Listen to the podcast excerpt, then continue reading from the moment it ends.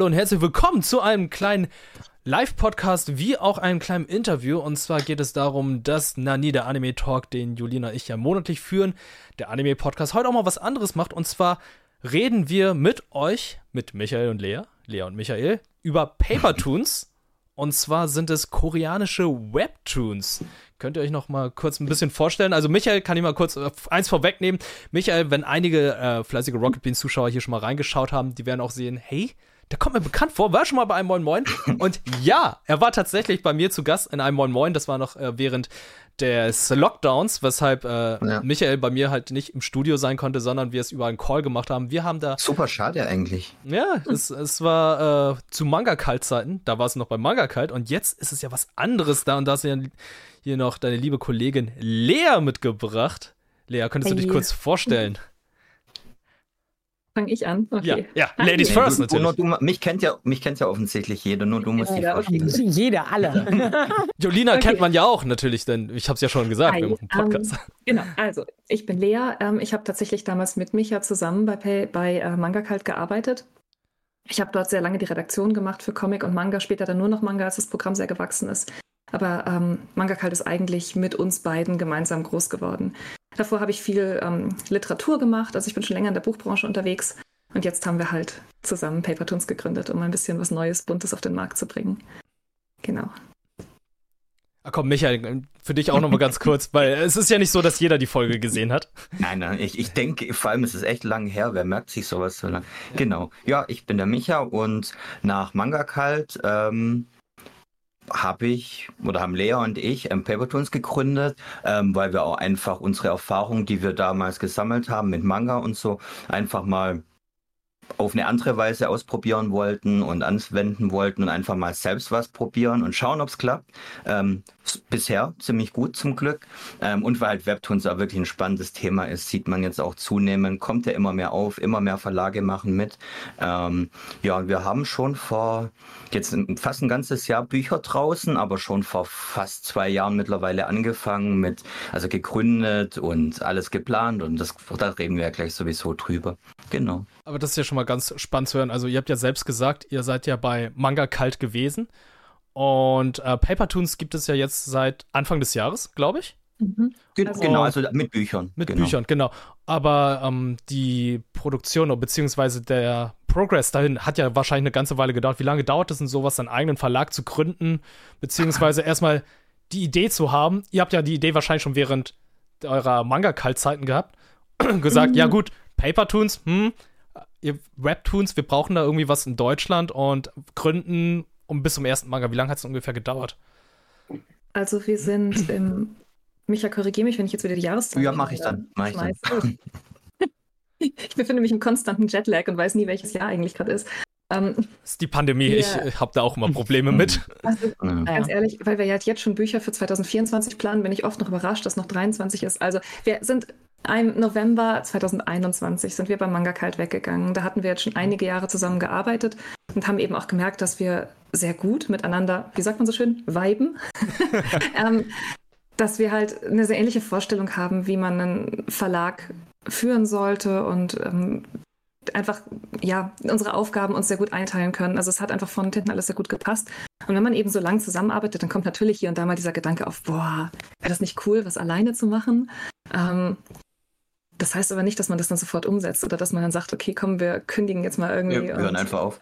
Aus Schwarze und machen so auf, aus eigener Tasche irgendwie einen kleinen Garagenverlag. Ähm, das ist ja wahnsinnig ja. riskant. Das heißt, klar, der Gedanke war immer mal da, aber das heißt nicht, dass man da jetzt aktiv dran gearbeitet hat. Und dann im November haben wir uns halt entschieden zu gehen und haben dann eigentlich erst mit der Planung angefangen und haben auch sehr lange darüber überlegt, was für einen Verlag wir machen wollen. Ähm, es macht ja auch herzlich wenig Sinn, von einem Manga-Verlag wegzugehen und einen Manga-Verlag zu gründen, aber dann hätten wir auch bleiben können. ähm, insofern hat es sich sehr organisch ergeben, dass wir dann eben mit den Webtoons anfangen. Der Markt war, glaube ich, dafür bereit zu dem Zeitpunkt. Das sieht man auch jetzt, dass halt sehr, sehr viele nachziehen. Natürlich haben auch die anderen Verlage schon sehr viel früher angefangen zu planen, mit Webtoons rauszukommen. Wir waren halt jetzt ein bisschen schneller. Ähm, aber man hat ja gemerkt, dass jetzt mit dem großen Manga-Boom nach Corona, ähm, dass jetzt einfach Zeit ist für was Neues und dass die Leser auch Lust haben, neue Dinge auszuprobieren, die sie vielleicht so noch nicht kennen. Mhm. Genau. Das kann, kann ich ganz, ganz. Also sorry. Nee, mach, mach, mach. Also Verlag gründen ist einerseits eine sehr schnelle und andererseits eine sehr langsame Geschichte, weil man gründet ja nicht einfach so. Man braucht natürlich irgendwie Investoren und man braucht einen Businessplan und dann muss man den ganzen Papierkram bewältigen. Ihr wollt nicht wissen, wie viele von den Ämtern heutzutage noch alles per Fax wollen. Und ja, das Schlimmste ist tatsächlich der reine, das reine Gründen über deutsche Bürokratie. Das ist halt so mit das, mit das Ätzendste. Ja. Und das, das dauert dann auch, bis man die Verträge bereit hat, jede Partei zugestimmt hat, bis man dann Notartermin hat, bis die Anwälte, also das ja. war echt zäh. Also wir waren schon eine Weile arbeitslos, leider. Also nicht, nicht arbeitslos, wir hatten ja immer die Perspektive, aber es hat länger gedauert, als es eigentlich hätte sollen. Ja. Mhm. Jetzt habt ihr schon gesagt, okay, ihr hattet das Gefühl, ähm, der Markt war so ein bisschen bereit für Paper-Toons, war auch irgendwie nicht so richtig sinnvoll, von, von einem Manga-Verlag direkt in den nächsten äh, so zu ja. gründen.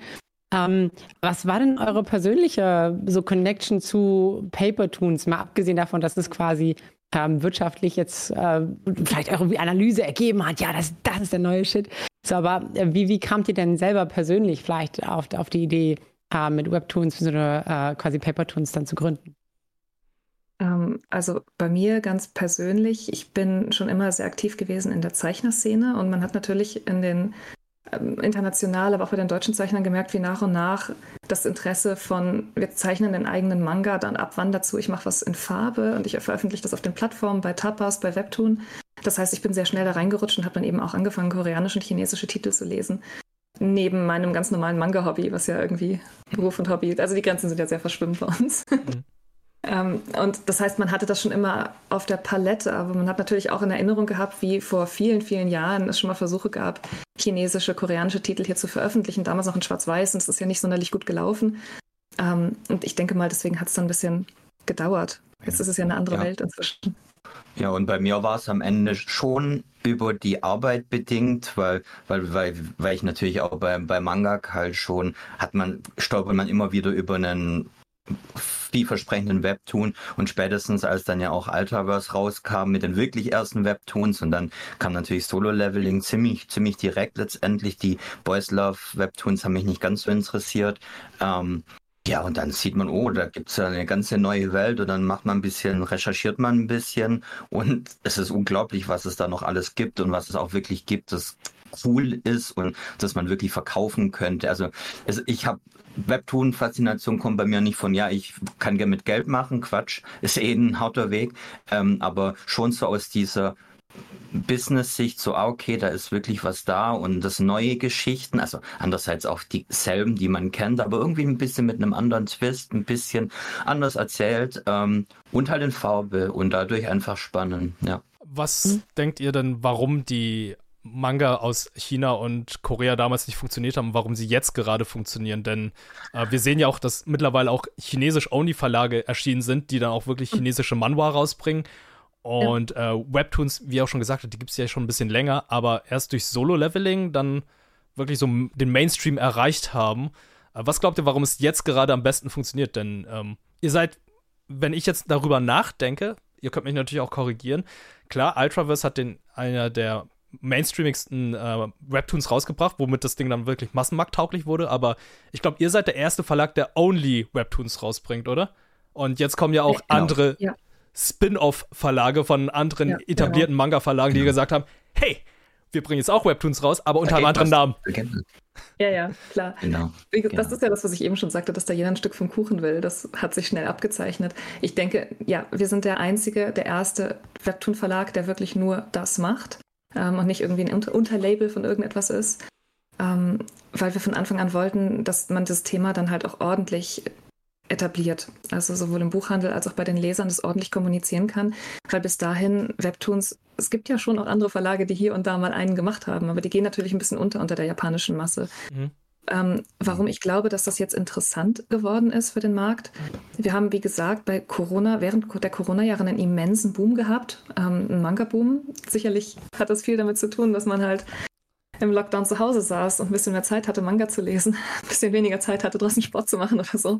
Ähm, ich habe auch den Eindruck, das zeichnet sich ja schon seit vielen Jahren ab, dass die Manga-Szene an sich immens wächst.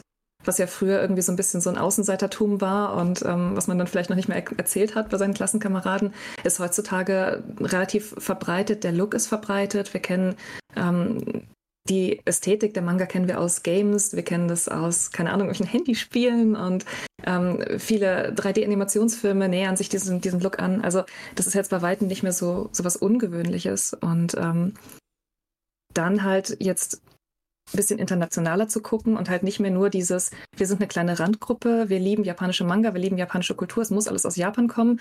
Wir hatten ja auch sehr lange diese deutsche Manga sind keine echten Manga-Phase und so Gott sei Dank ist das ja alles vorbei jetzt, ne? Und es wird jetzt alles akzeptiert. Also ich habe das Gefühl, es ist ein insgesamt internationaler gewordeneres Phänomen.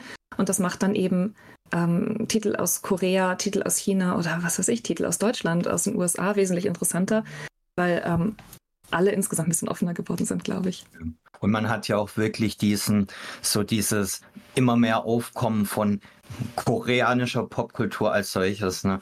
Man hat die, man hat K-Pop, man hat auch ganz viele die K-Dramas auf Netflix, immer mehr, unendlich viele. Es gibt noch nicht viele Anime tatsächlich, aber halt K-Dramas verdammt viele. Ähm, auch wirklich so Mode und einfach alles ist so, ist halt Korea gerade so ein bisschen am Aufschließen an Japan, in manchen Bereichen bestimmt schon überholt, gerade was Musik angeht, würde ich sagen, definitiv überholt. Ähm, und und da, da spielt so alles ein bisschen zusammen. Die Leute werden immer digitaler, auch wenn man natürlich in Deutschland immer noch gut Printbücher verkaufen kann, glücklicherweise. Glücklicherweise. Ähm, aber einfach, da kommt viel zusammen. Einfach so ein bisschen auch die Interessen, die sich ein bisschen verschieben. Man informiert sich super viel übers Internet und stolpert halt viel schneller eben über diese auch online verfügbaren Themen. Und die sind halt einfach dadurch spannend und frisch und neu, denke ich. Und das war halt einfach, damals waren Manhwa ein ein bisschen schlechter, also in Anführungszeichen schlechter, nicht in meiner Ansicht, aber halt so ein bisschen uninteressanterer Schwarz-Weiß-Manga aus Korea. Mhm. Da, waren, da war die USP irgendwie nicht so da, wie es halt jetzt ist, allein schon durch die Farbe. Mhm. Also ich muss auch ganz ehrlich sagen, du hattest das eben auch schon angesprochen, dass es irgendwie so ein bisschen ähm, frischer wirkt. Also auch, auch finde ich auch durch die Farbe tatsächlich, ja. aber natürlich auch irgendwie aus der Perspektive. So, wir haben natürlich ähm, Manga, wir haben ein großes Phantom, was, was japanische Kultur und, und Manga und so weiter angeht.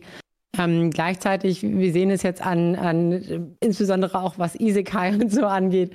Das ist ja, das ist ja mittlerweile ähm, auch ein bisschen stagniert, muss ich sagen. Da, also es, klar gibt es immer wieder neue, coole Manga und Anime, aber ähm, viele Verlage oder viele Zeichner haben, also es fühlt sich so ein bisschen so an, als würden viele sich so ein bisschen auch auf, ausruhen auf so einem bekannten Pattern, was funktioniert. Und äh, ich könnte mir schon vorstellen, dass da auch einfach der Bedarf so war, oh, ich will mal irgendwie eine frische Perspektive haben. Und ähm, gerade wenn man sich irgendwie die äh, koreanischen Webtoons anguckt, haben sie ja schon eher einen, mh, hm, ja, einmal auf, auf, jeden Fall einen anderen kulturellen Background so. Und äh, die Settings sind ja meistens auch so ein bisschen anders. Genau. Noch ein bisschen, teilweise ein bisschen erwachsener, ein bisschen ähm, äh, vom, von der Altersspanne her anders angelegt. Und ähm, das äh, könnte ich mir vorstellen, dass das einfach dadurch auch ähm, sehr viel interessanter ist für viele Leute. Hm. Ja, die sind ja auch tatsächlich ein bisschen, also eher von der Optik. Du hast natürlich Fantasy-Geschichten, die haben nichts mit der echten Welt zu tun, aber auch diese Wiedergeburtsgeschichten, die sind ja dann immer in irgendwie so einer, so einer, nein, nicht mittelalterlich, aber so irgendwie ja. viktorianisch äh, Welt angesiedelt, wo in japanische Manga schon stark komplett fantastisch sind. Ne? Du, auch die Charaktere, du hast ja zum Beispiel, die Charakterdesigns von Webtoons sind ja, das sind eigentlich Menschen, die haben manchmal nur eine schöne Uniform an oder so, aber die sind relativ normal tatsächlich, was einerseits auch ein bisschen langweilig ist vom Charakterdesign her, aber es ist einfach ein bisschen ein anderer, es ist ein realistischerer Ansatz, würde ich sagen und eben dann halt für Leute, die mit diesem etwas übertreten Manga-Style auch, was ja, was ja Webtoons ganz wenig haben, sind diese Comedy-Einschübe. Also haben sie schon auch, aber lang nicht so stark wie jetzt so, so ein Shonen-Manga oder so. Ähm, ist einfach ein bisschen anders erzählt. Also würde ich, sehe ich genau wie du, würde ich genau so sehen. Ähm, bevor wir gleich noch so ein bisschen ins Detail gehen von diesen ganzen Webtoons, wollen wir noch mal kurz den Begriff Webtoon noch mal erklären, beziehungsweise was so der Unterschied zwischen Webtoon und Manga ist, weil äh, bei Webtoons ist halt so das Erste, was einem auffällt, okay, die sind in Farbe und zweitens, die kommen ja aus dem Web, also die kommen ja überwiegend durch, wie soll ich sagen, ich als äh, Freunde von mir damals oder Kommilitonen damals in Korea waren, meinen die sogar gerade, ja, da sind halt diese koreanischen Comics, die sind sehr beliebt und die liest man überwiegend auf dem Handy und scrollt die dann halt immer wieder runter. Genau. Das ist, das ist wirklich ein bisschen eine andere Welt. Der Printmarkt in Korea ist sehr klein. Es wird dort wahnsinnig viel, ist gerade bei den Comics fast ausschließlich auf dem Handy gelesen oder eben auf dem Tablet. Ähm, ganz anders als bei uns und auch ganz anders als in Japan. Ähm, Webtoons ich meine, wir kennen sicherlich, viele kennen sicherlich noch von früher die Webcomics, ähm, wo man dann so Seite für Seite irgendwie sich durchgeklickt hat ähm, im Internet. Da gab es auch sehr, sehr schöne Geschichten. Ähm, die Webtoons sind dasselbe in optimiert. Also man hat wirklich diese ganz, ganz, ganz langen Comicstrips, die man von oben nach unten liest, damit man sie bequem so mit dem Daumen weiter scrollen kann. Ähm, und es ist natürlich ein bisschen anderes Erzählformat. Also wie man, wie viel Platz man lässt zwischen den Panels ähm, und wie lange es dauert, sozusagen zum nächsten Panel weiter zu scrollen. Das kann ja jetzt Geschwindigkeit oder Zeit vergangen, ähm, was vermitteln, dass jetzt äh, Zeit vergeht. Ähm, und es wird also ganz anders, es ist ein anderes Medium, es wird anders erzählt. Und was unsere Herausforderung ist momentan, ist dann halt diese andere Erzählweise wieder umzusetzen in halt ein Printbuch. Ne? Weil im Gegensatz, wie ich eben sagte, zu Korea ist bei uns der Printmarkt sehr stark.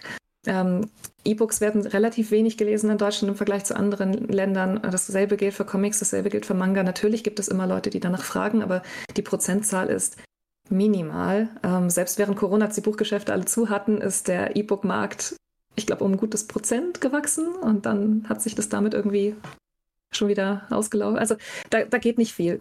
Ähm, wir sind alle Sammler. Ich glaube, das liegt ein bisschen daran, wo die, ähm, wo wir halt herkommen, also wir als, als Manga-Leser. Man will das ins Regal stellen. Man will das anfassen können. Das stimmt. Man will ein Foto von seinem Regal machen, so, ne? Und das äh, zeigen, wie schön das aussieht.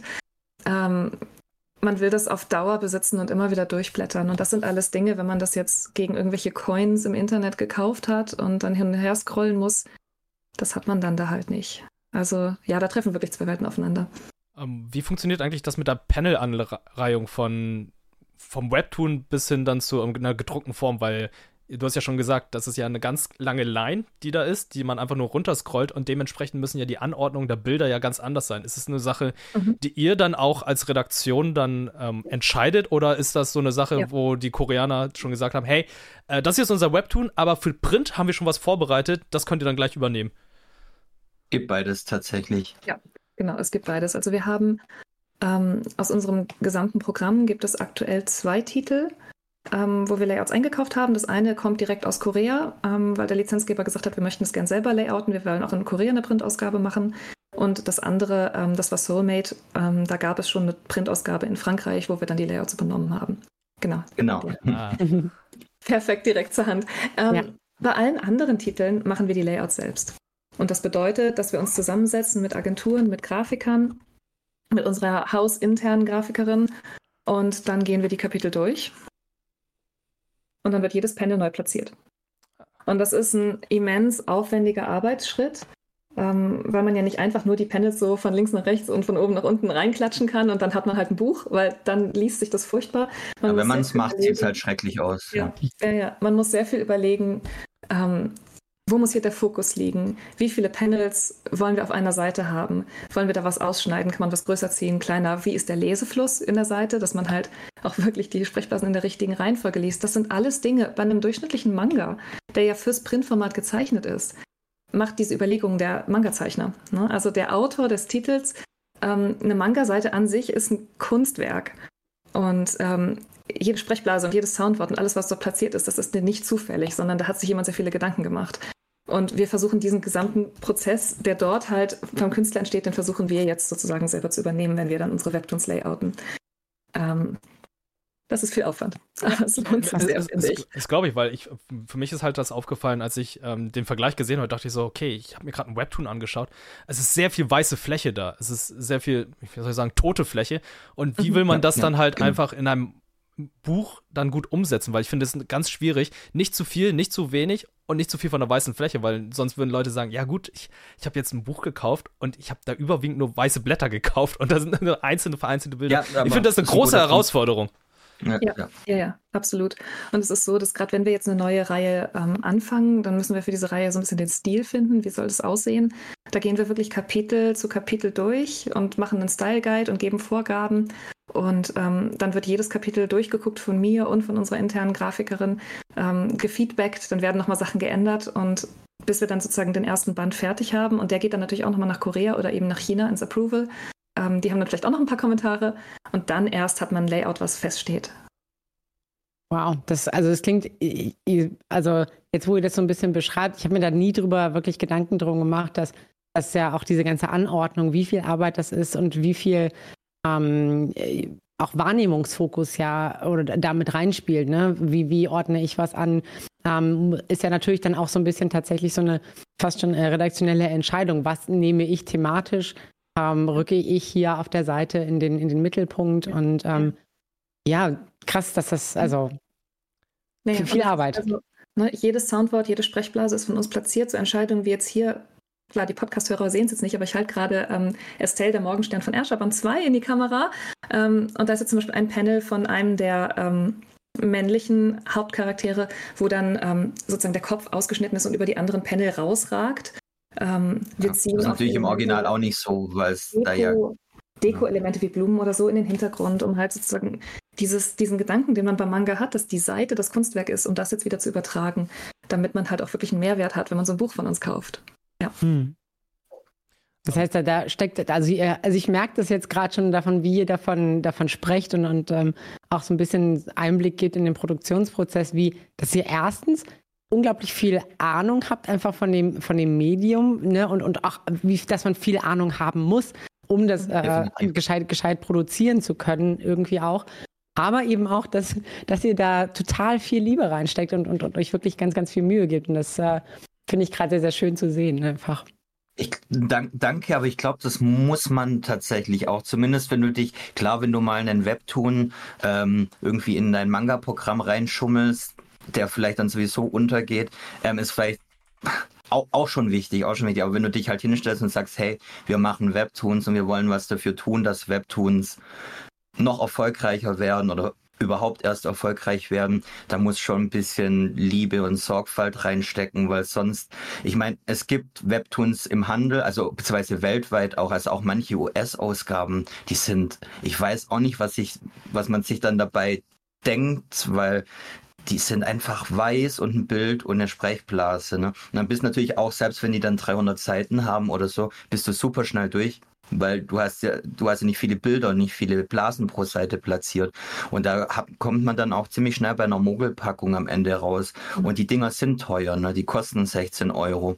Ähm, und dann muss man halt einfach für die 250 bis 300 Seiten auch wirklich was bekommen. Also sowohl optisch vom Lesefluss her, vom Spaß her, als auch wirklich von der Masse an Inhalt an, an Kapiteln und Text. Und das war uns ziemlich früh klar, also nicht von Anfang an zugegeben. Wir sind da tatsächlich ziemlich krass reingestolpert, weil wir, das ist viel aufwendiger, als wir gedacht hatten. Und als wir dann wirklich in unseren ersten Layouts saßen, haben wir gedacht, mein Gott, wir haben eins nicht bedacht, weil bei Manga kriegst du halt das Layout und musst den Text clean. Du musst auch oft Soundworte editieren. Also es ist auch nicht super einfach. Da gibt es aufwendige Manga, je nachdem wie alt die praktisch sind mhm. und wie nicht digital gezeichnet, machen die auch viel Arbeit. Aber ich habe ganz ehrlich komplett unterschätzt, was einen Webtoon schön zu layouten für eine unglaubliche Arbeit ist. Also reden wir wirklich von Wochen an konstanter Arbeit und nicht von zwei, drei Tagen. Mhm. Ähm, Lettering kannst du auch mal in einer ganz knappen Woche durchballern, wenn du möchtest. ist ja auch eine ganz andere Gedankenaufgabe. Ne? Lettering reinsetzen nach Skript. Ähm, das funktioniert halt natürlich auch nicht bei einem Webtoon. Da musst du schon auch als Grafiker auch dann noch mitdenken, konstant, was macht wo Sinn. Klar geben wir Anweisungen, aber wir briefen das denen ja nicht 300 Seiten komplett durch. Ne? Mhm. Ähm, das ist ein riesiger, riesige Anforderung an alle und wir haben zum Glück super gute Grafiker an allen Fronten und machen uns eben selbst auch ziemlich viele Gedanken, dass das am Ende wirklich gut wird. Wie lange dauert das ist super wichtig. Wie lange dauert ungefähr die Bearbeitung von koreanischen Webtoon dann zu einem, einer geprinteten Ausgabe von euch? Du meinst doch ganz komplett? Ja, komplett. Lea, mach du, du bist das noch Die Redaktionsplanung liegt hauptsächlich bei mir. Also ich plane immer ungefähr ein halbes Jahr ein von dem Zeitpunkt, dass wir anfangen zu übersetzen und eben auch anfangen zu layouten. Das läuft parallel bis zu dem Zeitpunkt, dass das Ding im Handel steht. Das heißt, ähm, das ist der Jetlag, von dem ich vorhin geredet habe. Mhm. Ich arbeite halt jetzt an Titeln, die kommen nächstes Jahr. Oh ähm, und ich meine, jetzt gerade im Handel hier No Love Zone, ähm, Band 1, den haben wir ja schon vor weit über einem Monat einen Druck gegeben und davon noch Wochen vorher ins Approval. Also der ist für mich schon seit mindestens zwei, drei Monaten abgeschlossen mental. ähm, es geht natürlich auch schneller, wenn man jetzt mal einen Titel hat, der irgendwie spontan reinrutscht und dann halt alle sich ein bisschen bemühen. Aber das darf nicht der Standard sein, weil wir halt einen sehr hohen Qualitätsanspruch haben. Das heißt, das halbe Jahr, ich meine auch für die Übersetzer, das ist jetzt ein Thema, was wir noch nicht so angeschnitten haben, aber auch so eine Übersetzungsarbeit ist ja eine Kunst. Mhm. Da müssen sich Leute sehr, sehr in den Titel einlesen und ähm, müssen sehr, sehr viel Arbeit reinstecken, damit am Ende was bei rauskommt, was sowohl in Deutschland verständlich ist, aber eben auch angenehm zu lesen und trotzdem noch nah genug im Original. Wir kennen das alle, ne? Übersetzen ja. ist auch schwierig. Das heißt, die brauchen Zeit, gleichzeitig brauchen die Layouter Zeit, dann geht das Ding durch ein Lektorat, dann geht das Ding ins Approval nach Korea, dann geht es hier nochmal durch Korrekturläufe, damit auch keine Tippfehler mehr drin sind. Spoiler, es sind immer irgendwo Tippfehler drin. Ich glaube, es gibt kein Buch, was nicht irgendwo einen hat. Man findet sie immer erst, wenn es gedruckt ist. Mm, das tut dann weh. Aber so, es sind sehr, sehr viele Leute in einer sehr, sehr langen Kette daran beteiligt und deswegen ein halbes Jahr sollte schon eigentlich der Stand sein für eine Produktion pro Band. Und klar, geht schneller. immer mehrere Bände parallel. Ne? Ja, ja. Groß ist euer Team, wenn ich fragen darf? Also jetzt gerade alle zusammen? Also wir sind und unser Team ist zu viert, aber man macht natürlich super viel mit Freelancern. Klar, selbstverständlich. Also gerade vor allem in der Übersetzung und so weiter sind das ja überwiegend ja. Freelancer. Genau. Ist ja auch bei anderen Verlagen genau. genauso. Genau, das ist ganz normal. Ja. Das ist ganz normal. Ähm, ist, wie ist es denn eigentlich? Für mich ist es halt immer, ich persönlich weiß, dass es die Zusammenarbeit vor allem mit äh, japanischen Kunden immer sehr, sehr schwierig ist. Also Absprache und ähm, da halt der kulturelle Unterschied, dass, ähm, dass das eine oder andere dann halt immer missverstanden wird oder halt länger dauert. Wie ist es eigentlich dann? Ist es für euch ein großer Unterschied, jetzt mit koreanischen und chinesischen Leuten zu arbeiten? Es kommt drauf an, an welcher Front tatsächlich. Also ähm, an der, wo ich Korea bisher ein bisschen einfacher einschätze als ähm, Japan, ist so bei den Freigaben und was man eben vermögt. Also mit einem dass wir die Webtoons überhaupt so layouten können, wie wir tun, liegt natürlich dran, dass die Koreaner die uns relativ stressfrei freigeben. Okay. Wenn die natürlich dann noch mega dran rumschieben würden oder uns gar nicht erlauben würden, Cutouts zu machen, weil das macht ja das Original-Artwork kaputt und so, wie es ja in Japan ist, weil eben ein Manga viel mehr als Gesamtkunstwerk gesehen wird, als jetzt die einzelnen Panels von dem Webtoon. Ähm, da würde ich sagen, ist super cool, deswegen können wir auch so schöne Bücher machen, weil sonst würde das nicht funktionieren, allein schon aus Freigabe Ladezeiten her. Da ist auch das Feedback sehr fair und schnell und total okay. Die sind da super offen, was man mit ihrem Zeug anstellt, auch bei Trailern und auch bei solchen Sachen. Das ist alles ziemlich cool. Ähm, wo es ähnlich ist wie Japan, beziehungsweise schwieriger ist halt dann die Lizenzfront, bevor man einfach die Rechte eingekauft hat.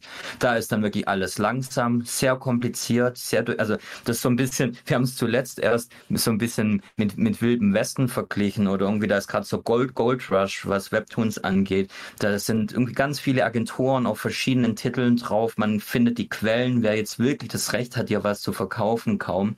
Ähm, zudem weiß, wissen die auch ganz, ganz oft noch gar nicht, wie das Print-Business funktioniert, wie Europa funktioniert. Die haben auch gar nicht so oft gar nicht richtig Interesse an Europa. Auch das ist alles in Japan ganz anders. Ich meine, dass, dass das immer heißt, dass Japaner ein bisschen komplex sind, liegt ja auch daran, dass sie ein großes Interesse an ihren Titel und an dem Markt haben, sonst würden sie sich ja nicht so involvieren. Das ist halt in Korea im Positiven wie im Negativen halt ganz anders. Ne? Du kannst viel mehr machen, aber oft rennst du auch einfach gegen Wände. Das okay. ist, ähm, also es, es ist, durchaus schon passiert, ja. dass wir einen Titel ja. angefragt haben und dann kam die Antwort zurück, naja, ähm, wir haben jetzt schon Rechte nach Frankreich verkauft, damit ist der Titel ja schon in Europa. Und dann sitzt man halt da und denkt nein, so, nein, nein, nein. Deutschland ist nicht gleich Europa.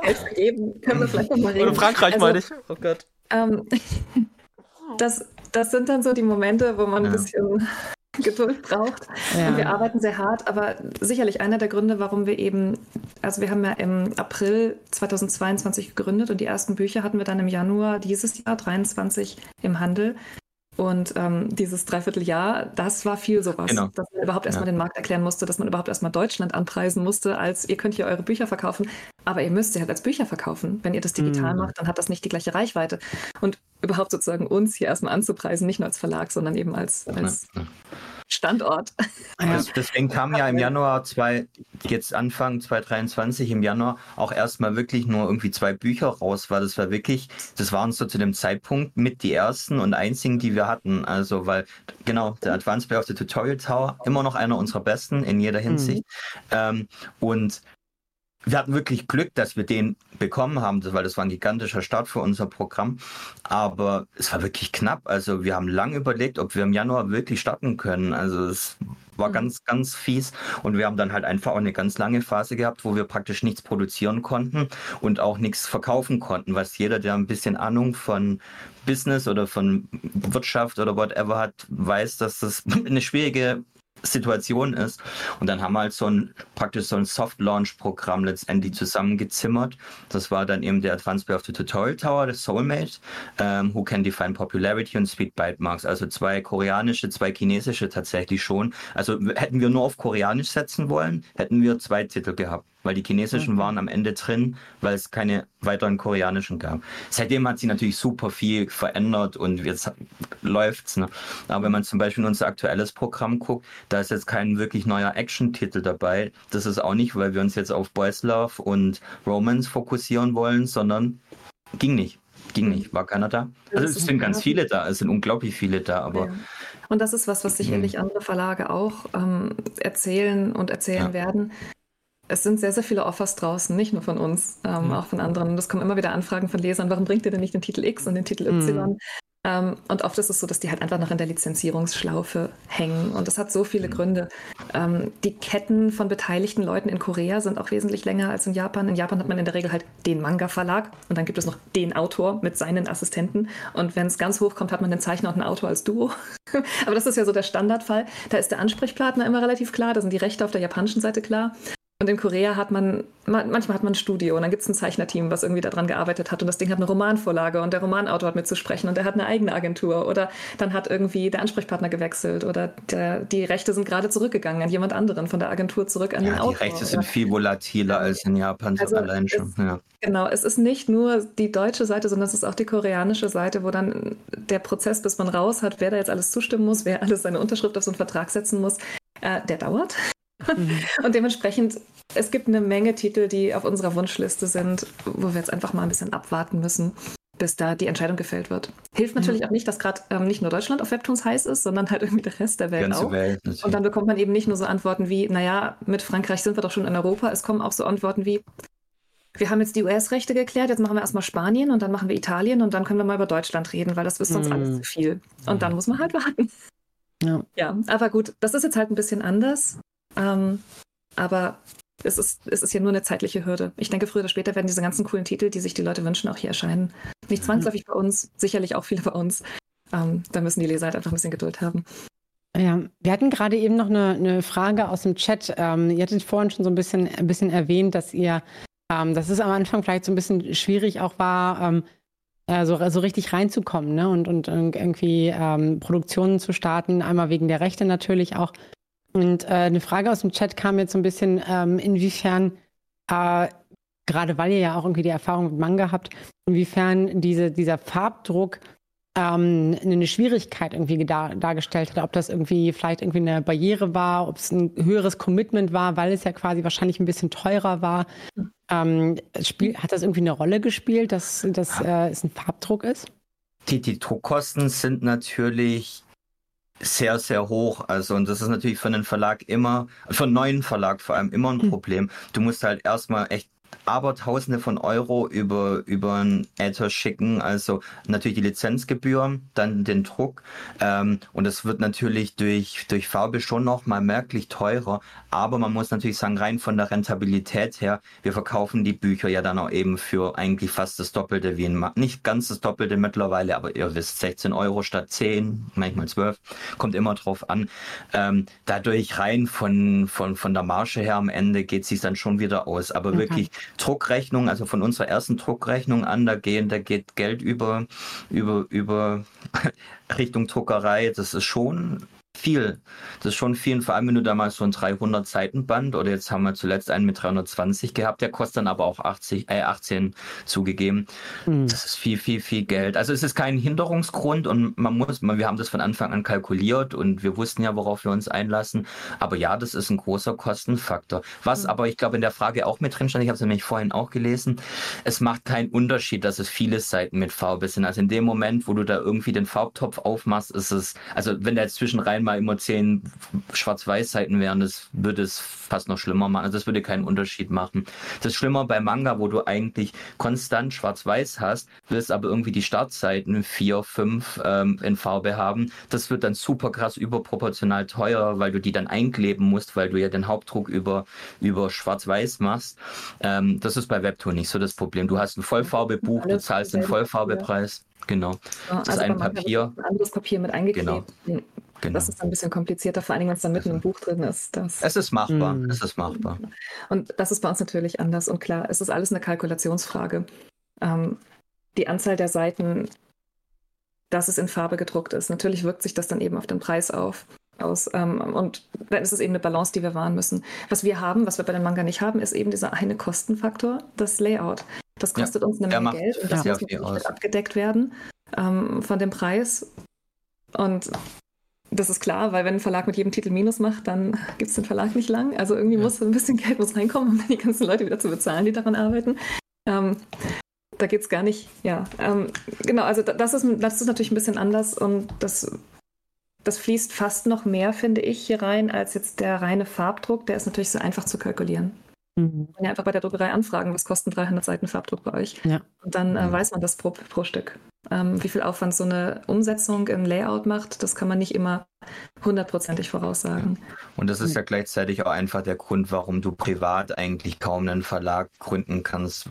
Sein, wie gesagt, du, du brauchst einfach Geld, du brauchst zum Start Geld, alles. Und das, selbst wenn du auf dein Gehalt verzichtest, was du natürlich machst, wenn du irgendwie ein Startup machen würdest, aber du musst so viel vorauslegen, wenn du es nicht hast, hast verloren vom, vom, von Anfang an.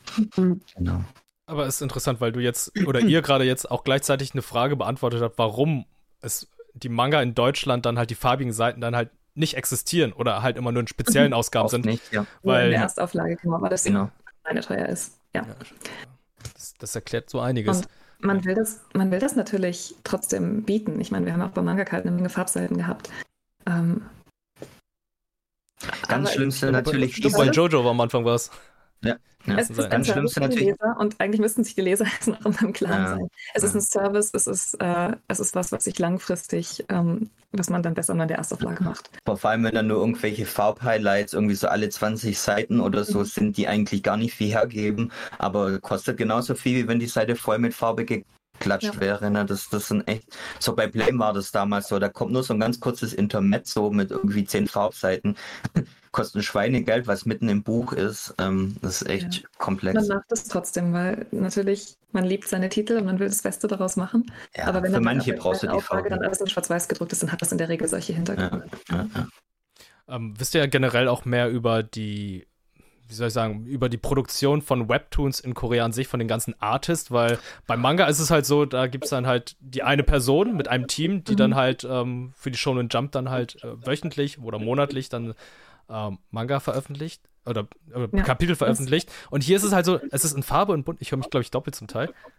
Ich äh, glaube bei Lea. Stimmt jetzt auf einmal. Das ja. könnte von mir kommen. Ich drehe dich mal ein bisschen leiser. Ja, ähm, ja. also bei, äh, bei, gesagt, bei Webtoons ist es ja so, die sind in Farbe, die sind in bunt. Das heißt, da sind, müssen ja viel mehr Leute dran sitzen, beziehungsweise man braucht ja viel mehr Zeit dafür, um die umzusetzen, oder?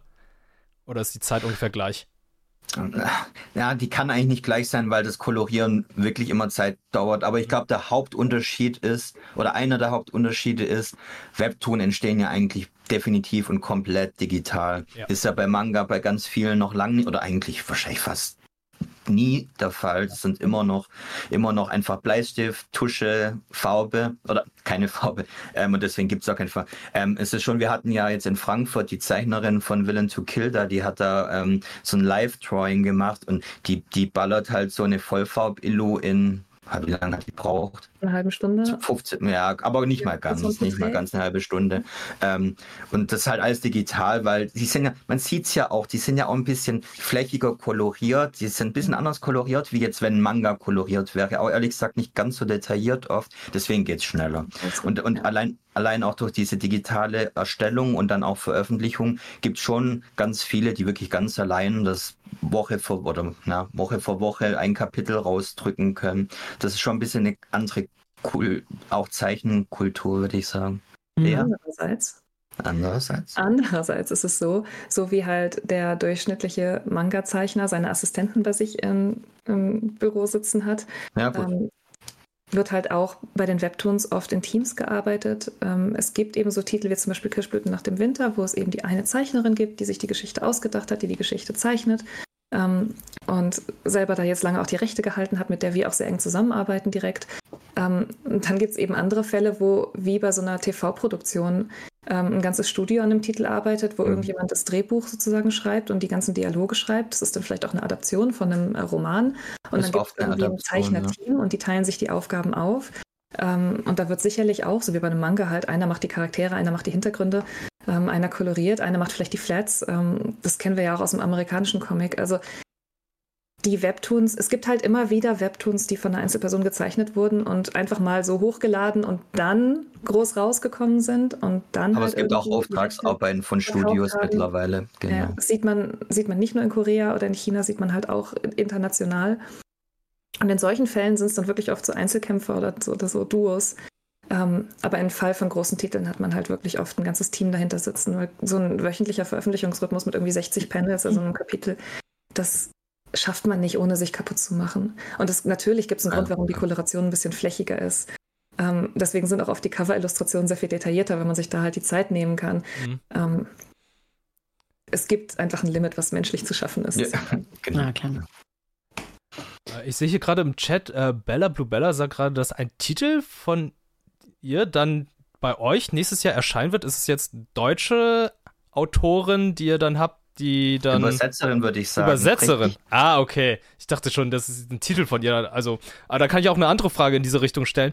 Ihr habt ja gesagt, dass in Deutschland mittlerweile auch mehr Leute Webtoons zeichnen. Habt ihr auch Mhm. irgendwie vor, deutsche Autoren, ZeichnerInnen dann in euren Portfolio, euer Portfolio aufzunehmen? Wir haben schon eine. Wir haben tatsächlich schon. eine. Darf aber auch Lea erzählen, weil die das immer mit noch mehr Begeisterung kann als ich. Ich freue mich, dass du dabei bist. Genau. Also ähm, im nächsten Frühjahr zur Leipziger Buchmesse startet bei uns Hashtag Muted. Ähm, das ist ein Boys Love-Titel von der Zeichnerin Candismon. Das ist eine deutsche Zeichnerin, die auch international einen ziemlich großen Erfolg mit diesem Titel schon hatte. Der war zuerst auf Tapas, jetzt ist er bei Webtoon, ist dort bei Webtoon Originals aufgenommen worden. Ähm, ist eine sehr, sehr schöne, ruhige Geschichte, die bei uns in drei Bänden erscheinen wird. Ähm, von einem jungen Mann, der jemanden kennenlernt in der Bibliothek, wo er arbeitet, ähm, der nicht spricht und wie diese beiden Menschen sich dann näher kommen. Und ähm, es geht viel um Liebe, aber es geht auch um Trauma und warum Mhm. jemand so sehr zurückzieht von der Gesellschaft, dass er halt aufhört zu sprechen, was da passiert ist. Und wie man vielleicht, wenn man sich mit den richtigen Menschen umgibt, ähm, dann auch wieder zu sich finden kann oder sich heilen kann. Es ist eine sehr, sehr schöne Geschichte, sehr schön gezeichnet. Wir freuen uns total schön drauf. gezeichnet, ja, auf ja. der Leipziger Buchmesse da sein und signieren. Ähm, und man kann das Cover auch schon angucken auf unserer Homepage. Ich kann es allen sehr ans Herz legen. Man kann es ehrlich gesagt auch auf Webtoon auch schon mal reinlesen. Ja, Kein, man kann auch schon mal reinlesen, aber bei uns Ja. kannst du auf Deutsch. Ähm, Rent- Rentiert sich, aber es ist wirklich eine super Geschichte. Ja, also super. ganz, ganz, ganz tolle Geschichte. Und ähm, mir war das immer ein Anliegen, dass wir uns jetzt nicht auf Korea beschränken. Wir haben natürlich gerade viele koreanische Titel, weil dort halt einfach Ja. sehr viele spannende Titel erscheinen. Es gibt natürlich aber auch einen Grund, warum wir chinesische Titel haben, ähm, weil es auch dort spannende Sachen gibt. Und wir Ja, gucken von Anfang an immer schon über den Tellerrand. Ähm, und wir werden sicherlich noch mehr deutsche Zeichner veröffentlichen. Wir sind auch hier und da schon im Gespräch. Und wir werden mit Sicherheit auch Titel aus anderen Ländern veröffentlichen, wenn sie dann thematisch bei uns reinpassen. Genau, Ich wenn es finde es absolut falsch zu sagen, wir machen Webtoons und konzentrieren uns jetzt nur auf ein spezifisches Land. Was, was ich gerade noch ganz, ganz spannend finde, ist, dass wir, wir sehen ja momentan auch, dass ähm, einige ähm, Webtoons dann eine Anime-Umsetzung äh, eben bekommen. Wir haben das äh, natürlich ganz bekannt für nächstes Jahr angekündigt, Solo-Leveling. Ähm, kommt ein Anime. Wir hatten aber auch tatsächlich schon, was, was mir gerade noch eingefallen ist, Tower of God zum Beispiel. Genau. Ähm, was, was auch quasi ein, Webtoon ist, der umgesetzt wurde dann jetzt als, als Anime. Und ich muss ja sagen, so als Anime-Schauerin ist ja oft, oder, oder viele kennen das, glaube ich, man guckt dann die erste Staffel, die ist produziert und denkt sich, ach, jetzt will ich aber wissen, wie es weitergeht. Wie es so, weitergeht. jetzt, jetzt, wie, so, aber wo, wo kriege ich jetzt die, die, den Ursprung quasi her? Ähm, oder wo, wie komme ich jetzt äh, da, da dran? Ist das auch sowas, was ihr so auf dem, auf dem Schirm habt, zum Beispiel jetzt bei, bei Tower of God? Ich weiß jetzt nicht, ob da die Lizenzen irgendwo schon vergeben sind oder so, dass ihr sagt, oh, wenn das als Anime umgesetzt wird, das wäre auch interessant für unser Portfolio, weil es gibt dann bestimmt Leute, die, ähm, die da weiter, die dadurch gehuckt werden und da vielleicht auch schon weiterlesen wollen, als der Anime umgesetzt ist.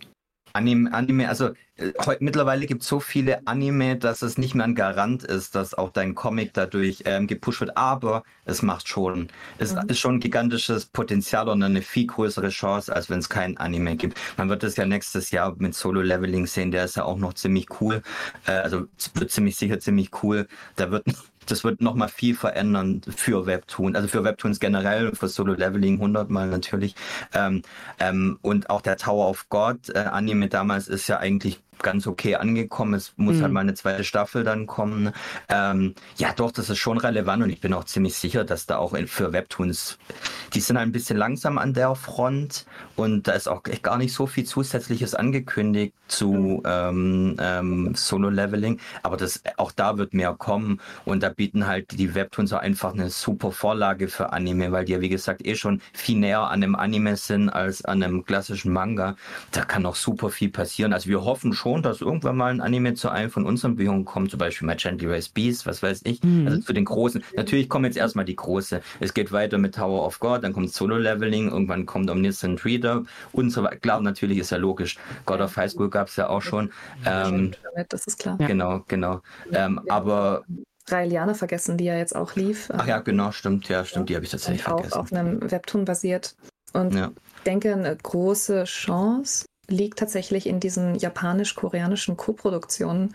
Und da sind durchaus auch noch ein, zwei Titel angekündigt, wobei ich nicht weiß, ob die schon offiziell bekannt sind. Deswegen halte ja. ich jetzt mal lieber den Mund. da kommt was, ähm, da kommt Viel schon noch einige noch Ich glaube, wenn die ja. gut laufen, ähm, dann werden genau. sicherlich auch noch mehr kommen, weil dann eben auch sicherlich in Japan und auch in koreanischen Studios vielleicht ankommt, dass man damit Geld machen kann. Ne? Sowas muss ja auch erstmal wachsen. Ja. Und in dem Fall ist, glaube ich, die größte Chance einfach eine Kooperation dann teilweise auch mit Japan, wenn dann halt irgendwie die, die japanischen Studios dann noch mehr rüber gucken, was da noch für Material gibt, dann mhm. ist da schon sehr viel Potenzial drin. Also würde ich auch dir 100 pro recht geben. Das ist eine große Chance und eine große Möglichkeit. Und ja, wenn, wenn wir wüssten, ist, da ist noch ein Titel, der ist noch nicht lizenziert und der kriegt jetzt ein Anime oder der hat schon einen, er kriegt noch einen. Mhm. Das wäre auf jeden Fall eine, ein Grund, dass der auf der Interessenliste irgendwie mal kurz zehn, zehn Stufen nach oben springt, auf jeden Fall, klar. Ja. Wie sieht es eigentlich mit ja. Novels aus? Also wir haben ja von Solo-Leveling jetzt auch von Ultraverse, die haben ja Novels zu Solo-Leveling rausgebracht. Mhm. Wäre es für euch dann auch interessant, die dann äh, rauszubringen? Oder würdet ihr sagen, ja, nee, äh, wir fokussieren uns weiterhin erstmal auf Webtoons und äh, das überlassen wir gerne anderen Leuten? Oder wie funktioniert das denn mit der Lizenz? Ist es dann automatisch, was dann dir mitgegeben wird, nur weil du jetzt oh. die Lizenz für ein Webtoon hast? Automatisch nie irgendwas gegeben. Ah, okay. Nee, nee, auto automatisch und umsonst kriegt man gar nichts. Aber ein bisschen gepusht wird es manchmal schon. Also, dass, dass gesagt wird, ja, es sollte eigentlich schon beides machen. Mhm. Die Sache ist die, wir hätten auch Interesse dran. Also jetzt bloß, weil wir Paper-Toons sind, heißt nicht, dass wir niemals eine, eine, Novel machen würden. Das größere Problem ist ja, dass die in Deutschland nicht so gut funktionieren. Ähm, und klar, du kannst eine Solo-Leveling-Novel machen, weil halt der Webtoon so viel verkauft, dass da schon noch genug abfällt für, für die Novel. Ähm, aber es ist immer ein Risiko. Das heißt, am Ende, wir würden Novels machen für sehr dicke Titel. Also wenn wir mal sowas hätten wie Solo-Leveling oder auch ein bisschen schwächer, aber halt ein wirklich sehr, sehr, sehr super stark verkaufender Titel, dann ist es eine Option, jetzt einfach eine, eine Webnovel zu machen, die, die noch nicht so bekannt ist oder so. Da würdest du leider nicht sehr glücklich mit werden. Oder mhm. Lea? Hm, nee, da muss ich dir leider zustimmen. Es ist immer ein bisschen schade, wenn man natürlich so Sachen ja, ausprobieren ja, will. Aber auch da, es sind ja nicht nur wir, wenn man jetzt anderen Verlagen in Interviews ja. zuhört, dann kommt dann ja auch oft, ja, das ist halt ein Investment oder das ist ein Fan, ein Service für die Fans. Also da hört man ja schon raus, da steckt man Geld rein und man kriegt es nicht zwangsläufig wieder raus. und bei, genau, bei bestimmten Titeln könnte man es halt machen. Also angenommen, Kirschblüten nach dem Winter hätte eine Novel, die hätten wir ganz ja, gut gebracht. Genau. Die hätte ähm, sich Gibt es nun leider nicht. Aber das muss man sehr vom Titel abhängig machen. Und für uns wäre der Weg immer erst den Comic zu bringen und wenn der Comic gut funktioniert, dann die Novel hinterherzuholen und eben nicht andersrum, auch wenn es vielleicht historisch genau andersrum entstanden ist. Einfach weil der deutsche Markt so ist, wie er ist. Ähm, so eine ganz klassische Frage.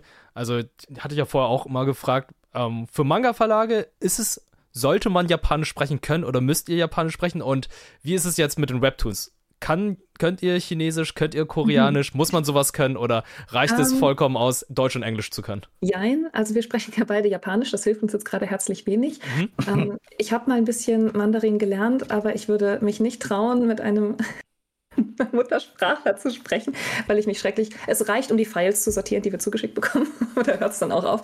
Ähm, wir haben jetzt eine Redakteurin im Team, die Koreanisch und Chinesisch kann, aus genau dem Grund. Ähm, beides. Okay. Ja, ähm, wow. Natürlich auch zuverlässige Übersetzer. Ähm, Wobei das schon auch eher Zufall war. Also das war ein glücklicher Zufall, aber. Das sagst du. Das, das war schon. Ich. Das war mir schon sehr wichtig, aber ja, da hat halt einfach Echt? alles. Also mir ist das nicht. Also da, ja. Fürs Lizenzgeschäft selbst, das ist das, was Micha jetzt dafür ja. sagen will. Fürs Lizenzgeschäft selbst ist das nicht so wichtig. Ja, du brauchst auch für die Redaktion nicht unbedingt. Also wir machen bessere Bücher damit. Also die, die ist super und die macht unsere Bücher besser. Das ist eine Tatsache. Ähm, aber du kannst auch ohne machen. Und du kannst auch ein Webtoon-Redakteur sein, ohne Koreanisch zu können. Und auch ein äh, Manga-Redakteurin sein, ohne ähm, Japanisch zu können. Aber natürlich, du kannst die Übersetzung besser prüfen, du kannst Fehler besser entdecken, du kannst bessere Inhaltstexte schreiben, also für, für die Klappentexte. Ja, es ist besser, es ist aber keine Grundvoraussetzung, das wollte ich eigentlich nur sagen. Lea hat schon recht, es ist besser. Die ganzen Verträge und so, die werden natürlich sowieso auf Englisch verfasst. Da trifft man sich dann eben in der Mitte von allen Sprachen. Ja, für, für, für, für, Verhandlungen, klar, es kommt natürlich cool, wenn du dann irgendwann dich mal live mit einem koreanischen Team triffst und du könntest mit denen, weil die können auch oft sehr schlecht Englisch bis gar nicht. Also es ist noch krasser als in Japan tatsächlich. Und natürlich sind die dann lockerer und cooler, wenn du mit denen Koreanisch sprechen könntest. Aber in der Regel haben sie dann auch immer einen dabei, der dolmetschen kann oder halt die das Reden übernimmt. Sprich, außer so einen guten Ersteindruck. Das ist wie wenn du irgendwie ins Ausland gehst und, und Guten Morgen und Hallo sagen kannst. Ja, das kommt cool, aber es macht dein Leben auch nicht sonderlich viel besser. Ne? Ähm, so, so, so in die Richtung würde ich sagen. Ja, Der Effort zählt, aber. Ja. Was meiner Meinung nach das Allerwichtigste ist, ist, dass man eben Übersetzer hat, auf die man sich verlassen kann. Klar. Dass die halt auch vernünftig geprüft werden. Ähm, weil viele von den Digitalübersetzungen von Webtoons finden halt aus zweiter Hand statt, weil dort halt natürlich bei der enormen Masse, die da zum Teil digital rausgehauen wird, wird natürlich auch sehr auf die Kosten geguckt. Ähm, und da hat man viele, gerade deutsche Übersetzungen, die dann halt Secondhand aus dem Englischen entstanden sind. Oder und halt auch nicht mal gut Secondhand, also insgesamt halt, einfach schnell gemacht. Und wir wissen es halt leider, die dann eben auch von Nicht-Muttersprachern zum Teil entweder übersetzt werden oder eben redigiert werden. Also Leute, die noch nicht mal Deutsch als Muttersprache sprechen, ja. behalten dann die deutschen Titel. Ähm, und das, das, merkt man ja auch. Man oft leider auch. Ähm, mhm. Deswegen ist bei uns der Qualitätsanspruch vor allen Dingen, dass wir immer aus dem Original übersetzen ähm, und dass wir nicht jetzt mit irgendwelchen Übersetzungen arbeiten, wo wir nicht wissen, wo sie herkommen. Natürlich wird man manchmal gefragt, so ja, es gibt schon eine deutsche Internetübersetzung davon. Ähm, wollt ihr die mit einkaufen? Und wir sagen in der Regel nein, weil uns halt niemand garantieren kann, dass die wirklich aus dem Original entstanden ist. Ähm, und das, das ist mir persönlich halt super wichtig. Und wenn das dann das Lektorat, weil die Aufgabe des Lektorats, also der Redaktion, ist ja nur noch einen Text, der gut übersetzt wurde, ähm, so zu kürzen, dass er an die Sprechblasen passt und so vielleicht hier und da noch umzuformulieren, dass es wirklich wie ein geläufiges Deutsch klingt. Ähm, das ist ein Skill, da muss man nicht zwangsläufig mehr abgleichen mit, mit dem Original. Das ist ja die Aufgabe des Übersetzers. Und deswegen kann man eben auch theoretisch Redakteur sein, ohne diese Sprachen zu beherrschen. Aber wie Micha meint, das ist natürlich besser, wenn. Ne? Ja. ja, nee, es ist besser. Auf jeden Fall. So, jetzt haben wir sehr viel über Webtoons generell gesprochen und halt auch, äh, wie die produziert, beziehungsweise wie eure Arbeit ist.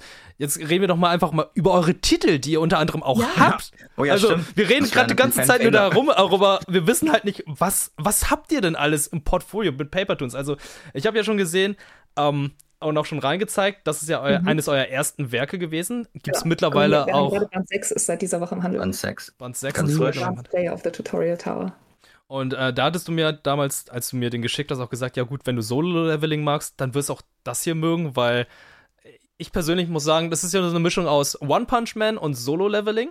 Ja, genau. Und ja, ähm, verkaufen wir denn immer, genau. Was mir als erstes aufgefallen ist, beziehungsweise ich habe ja noch andere Werke gelesen, ich habe ja noch ähm, How to Use a Returner gelesen, was ihr auch dabei mhm. habt. Das hat mich erstmal mhm. total irritiert. Das ist ja zum Beispiel, wo ich sagen muss, das Artwork passt nicht zu dem, was ich dann äh, bekommen habe, weil ich dachte erstmal, das ist das, der zweite Band. Im ersten Band sind zwei Männer in schicken Uniformen, wo ich erstmal gedacht habe, ja, okay, dann lese ich jetzt mal so einen Fantasy-Manga, nachdem ich einen Isekai, äh, so nicht Isekai, sondern Reverse Isekai gelesen habe, mhm. wo dann die Fantasy-Welt in die echte Welt mhm. reinkommt. Und dann lese ich den und musste feststellen, ja, Moment, das ist ja nochmal so ähnlich wie ein Solo-Leveling und ein Advanced Play auf Tutorial Tower.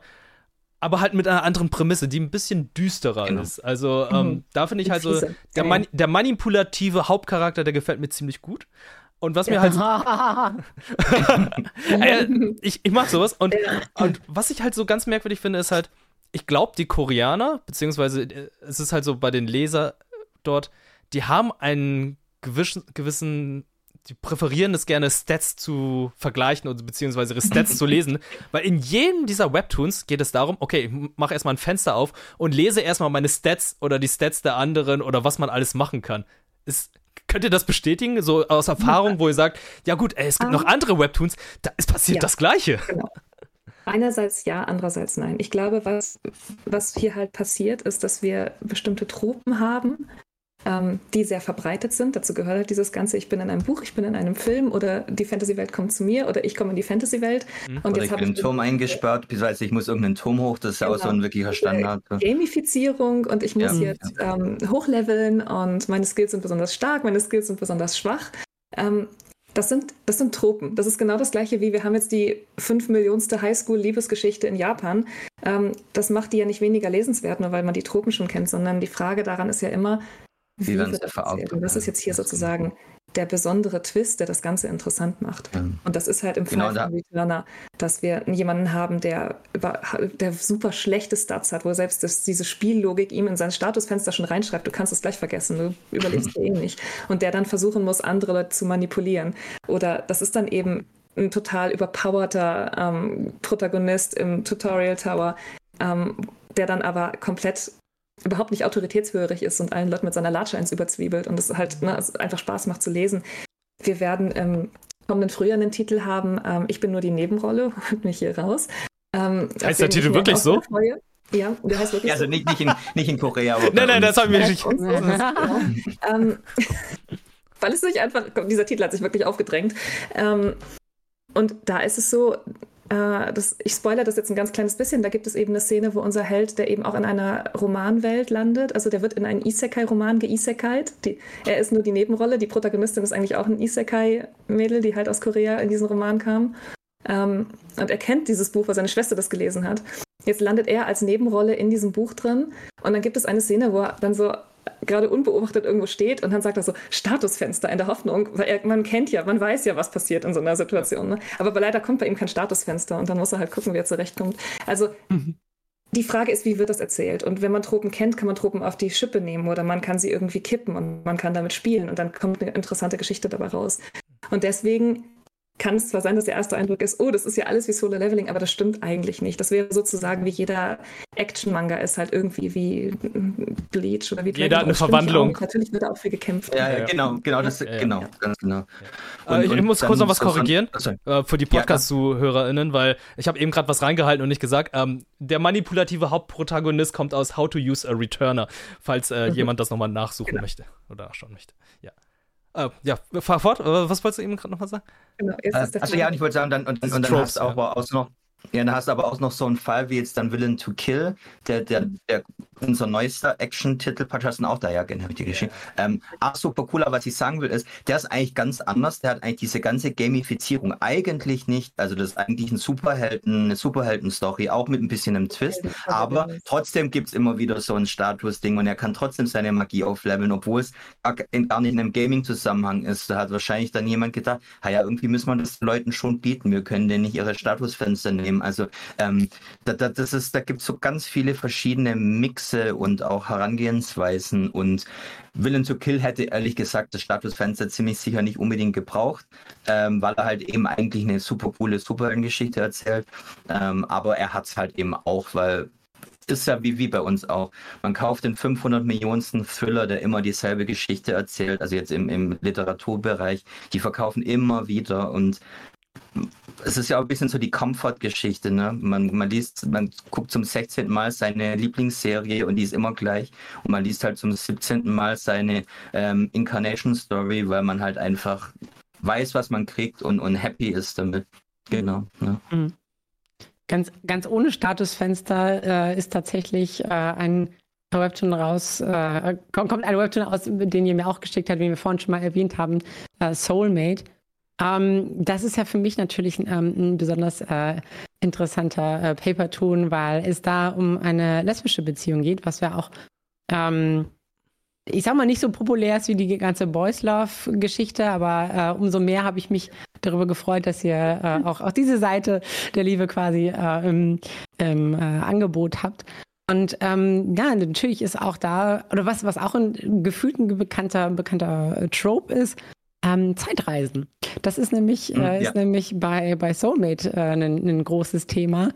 Ähm, auch wenn es keine Statusfenster gibt, aber ähm, ja, das äh, fand, ich, fand ich ganz interessant, so äh, diese, diese Connection zwischen Romance und, ähm, und Zeitreisen. Das äh, Kennt, kennt man ja auch vielleicht schon so von der einen oder anderen Geschichte. Ja, aber du hast halt immer entweder Zeitreise, Wiedergeburt oder Isekai, würde ich sagen. Das sind wirklich so die drei ganz großen Geschichten. Definitiv. Aber vielleicht da auch als Fußnote, das hat natürlich viel damit zu tun, dass wir uns auf bestimmte Genres jetzt am Anfang erstmal ja. Fokussiert haben, dass wir natürlich erstmal viel Fantasy machen, weil man mit einem kleinen Programm nicht sofort alles abdecken kann.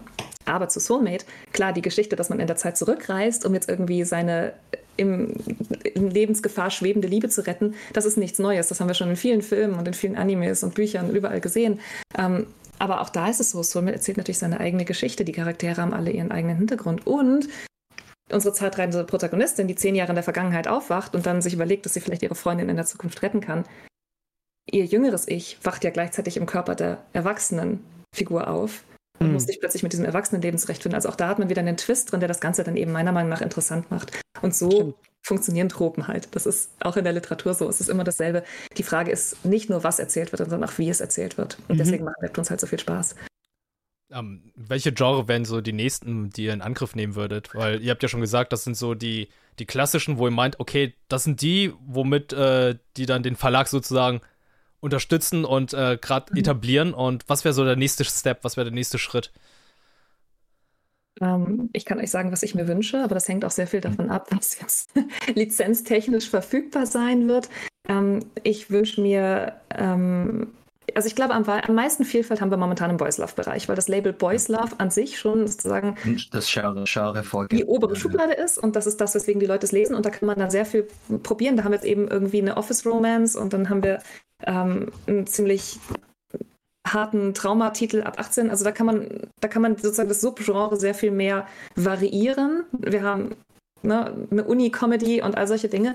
Ähm, ich würde mir mehr Vielfalt tatsächlich auch an der Hetero-Romance-Ecke wünschen. Also unsere ganzen Girls-Romance-Titel ähm, sind ja jetzt sehr, sehr Fantasy-lastig. Ähm, es gibt sehr, sehr schöne Titel, die halt aus diesem Bereich rausbrechen. Das würde ich gerne machen. Mal sehen, was die Lizenzfront dazu so sagt. Man kann nichts versprechen, solange man ähm, da noch guckt. Und das Gleiche gilt natürlich zu einem gewissen Grad auch ähm, für unseren Action-Bereich. Es gibt ja sehr viel mehr als nur Fantasy. Ähm, es gibt sehr viele coole Titel, vielleicht auch für, für andere Altersgruppen und für andere Lesegeschmäcker. Wir wissen, dass die dort sind, dort draußen, und man muss halt gucken. Ich finde es immer ein bisschen problematisch, wenn man jetzt mal nur so einen Titel rauswirft. Also wenn man jetzt so eine Office Romance im, neben diese ganzen ähm, Prinzesschen und Rachegeschichten ähm, mit Rüschenkleidern und so stellt, dann kann man den nicht so richtig etablieren und dann wäre halt die Gefahr, dass der untergeht. Insofern werden wir die Genres, wenn wir sie ausweiten, strategisch und langsam und mit ein bisschen Hintergedanken ausweiten und nicht einfach nur hier und da was reinschmeißen, weil das würde nicht funktionieren. Ja. Michael, genau. siehst du es genauso oder ist es halt so, hat sie schon alles gesagt? Oder gibt es da nee, noch ein also Genre, wo du sagst, ey, komm, pack noch ein Sport, Sportgenre rein?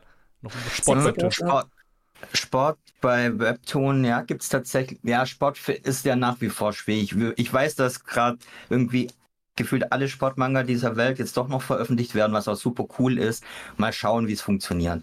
Ähm, nee, aber tatsächlich, Blair war jetzt natürlich sehr Romance, äh, in ihrer Romance unterwegs. Ähm, es wäre natürlich schon auch cool, was Action angeht. Da gibt's ja auch, also es gibt ja auch noch dieses historische Setting, also alles, was dann so, ja, ist nicht Samurai, weil es ja koreanisch ist, aber halt einfach mit, mit diesen Gewändern, mit, mit, mit, mit Katanas, mit, mit, mit solchen Geschichten. Da gibt's auch noch ein paar echt coole. Ja, ja, genau. Und vor allem mit super coolen Artworks oft. Ähm, oder halt dann ein bisschen dreckiger, also irgendwas Thriller-mäßiges oder Horror. Da gibt es natürlich, es gibt tatsächlich nicht ganz so viel wie die Genre, die wir jetzt eh schon haben. Das ist schon die krasse Masse, muss man ganz ehrlich sagen.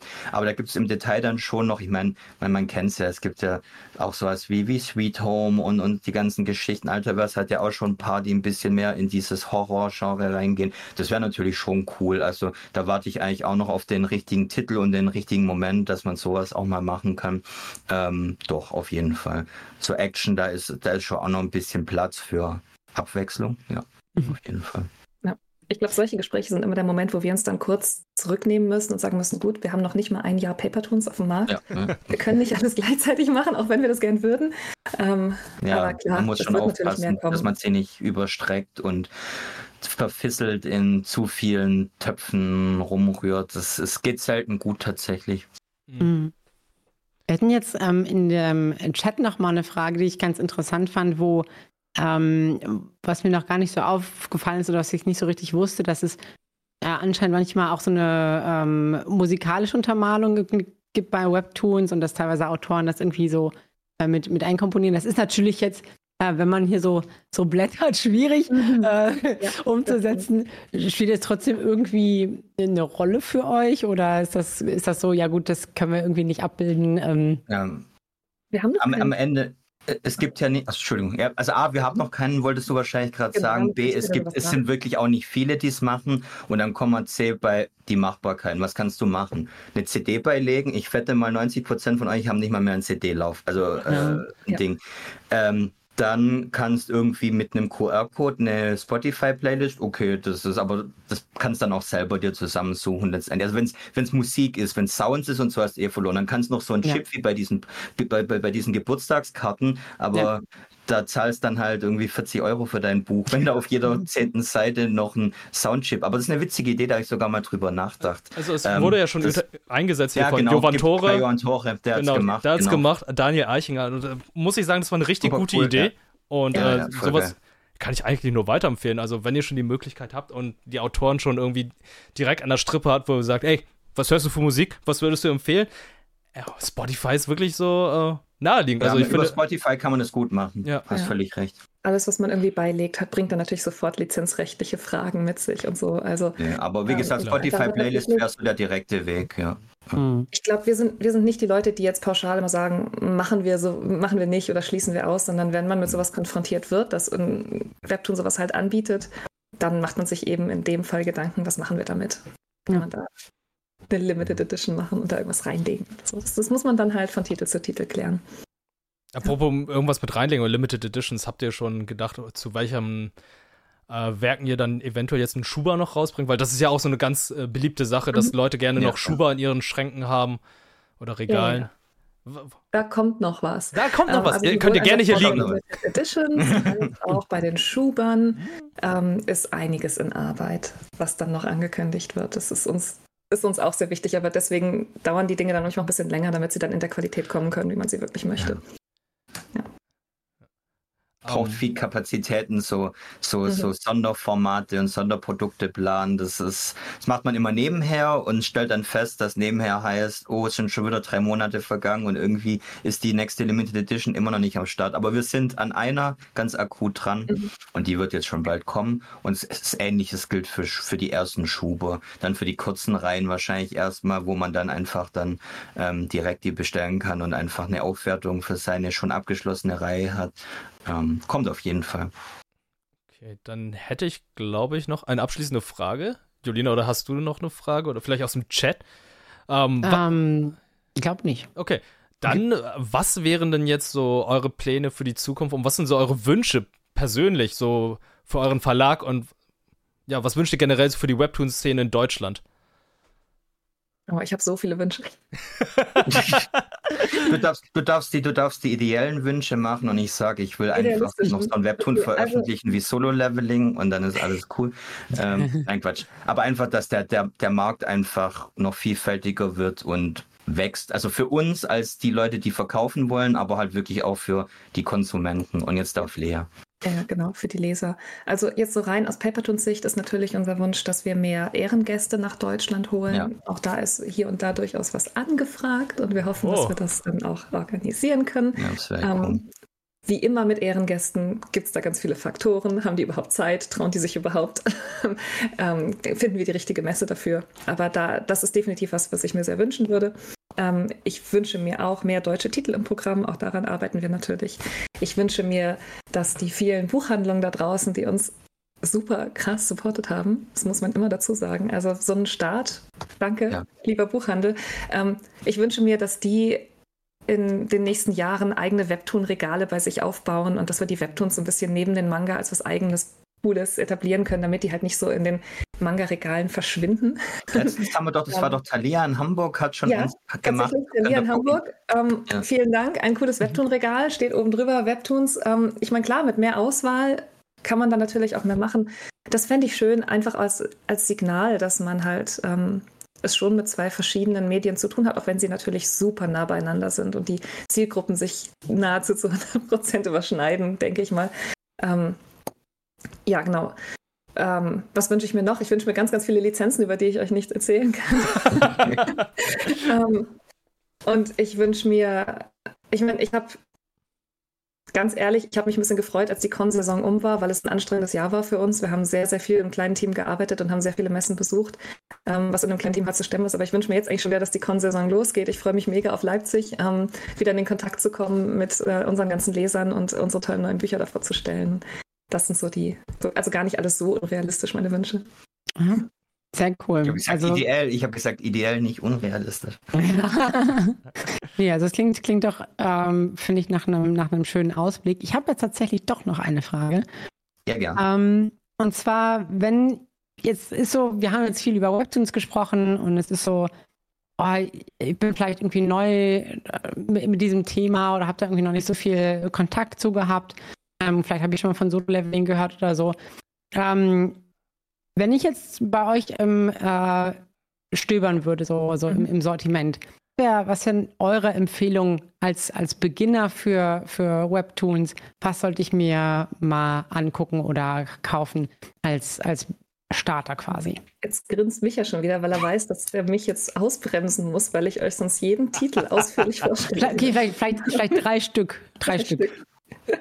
Boah, du darfst sogar drei, das ist echt gut. Ja, ist gut, ja. finde ich gut. Micha, Aber einen darf ich. Damit ich nicht wieder, ich, weil ich ähm, kann nö, mich da nie beherrschen. Das hat ja nie ich mache den, mach den Action-Titel, du darfst okay. die anderen zwei. Dann mach mal den Action-Titel. Achso, ich muss anfangen. Ja, klar. Okay. ja.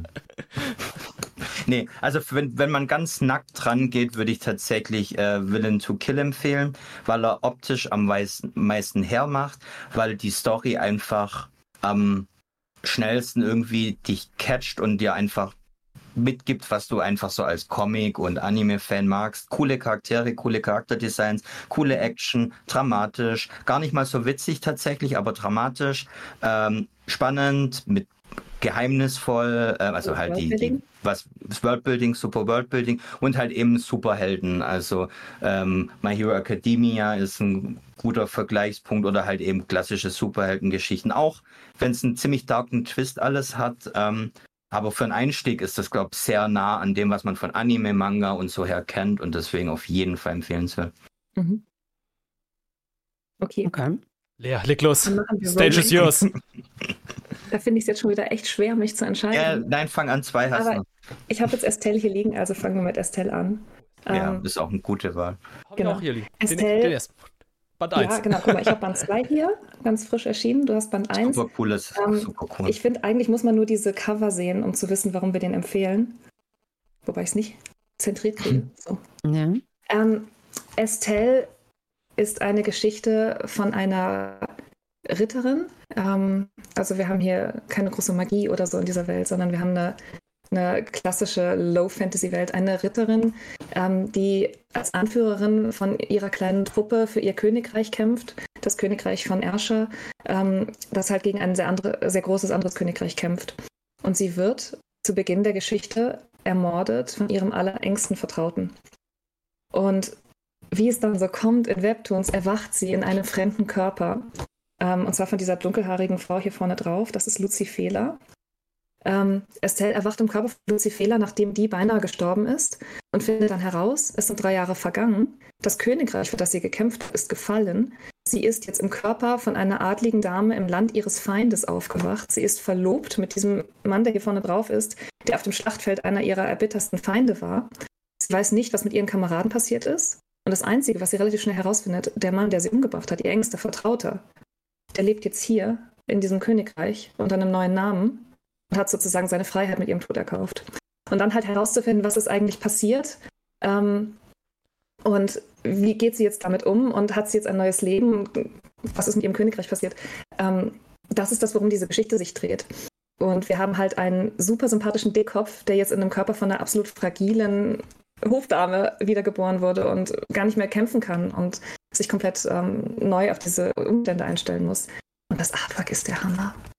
Es ist einfach so schön. Ich finde, es ist auch eins, mit eins unserer schönsten Layouts neben Ja, dem definitiv. ähm, Und man muss tatsächlich auch vielleicht an der Stelle ganz kurz noch dazu sagen, dass wenn wir oder wenn man generell bei diesen Webtoons von Romance-Titeln spricht, ist es eher ein bisschen so aus einem Mangel an an Kategorie. an, an Kategorie ganz genau, weil es ist oft, es sind oft politische Geschichten, es sind immer fantastische Geschichten und die Romance, klar, es geht, du hast immer einen Male-Lead und ein Female-Lead, klar, da ist es Romance, oft hast du auch mehrere, keine Ahnung, ähm, aber du hast schon viel mehr Geschichte als jetzt irgendwie, ich habe mich in einen verliebt und wie kriege ich denn jetzt oder so. Ja. Also eigentlich ist es keine wirkliche Romance. Romance kommt halt durchs Artwork, ne? es sieht halt aus wie ein romantische wie ein romantisches Ding, ne? Ja, ähm, aber das- die Story ist eine ganz andere eigentlich. Das wollte ich nämlich auch gerade sagen. Ich habe das Cover so ein bisschen gesehen und da hätte ich halt vom Cover her hätte ich jetzt zum Beispiel gesagt, ah ja, nee, das ist ja, glaube ich, nichts für mich. Das ist ja so eine äh, romantische Prinzessinnen-Geschichte. Nee, Weiß genau. ich nicht. Weiß ich nicht, aber aber nie. Ja. Ja. How to use a Ja. Returners. Same thing here. Wo ich dachte, okay, zwei genau. Prinzen. Das Yay. schön ist. Ich, Zwei meine, dasselbe, ich, darf, ich, darf ja nur, ich darf ja nur einen Titel empfehlen, aber bei Aria und die Goldene Sanduhr Zeit ist es ähnlich. Das sieht ja zuckersüß aus von draußen. Das ist eine bitterböse Rachegeschichte von einer jungen Frau, die alles daran setzt, ihre Rivalin ähm, auszustechen.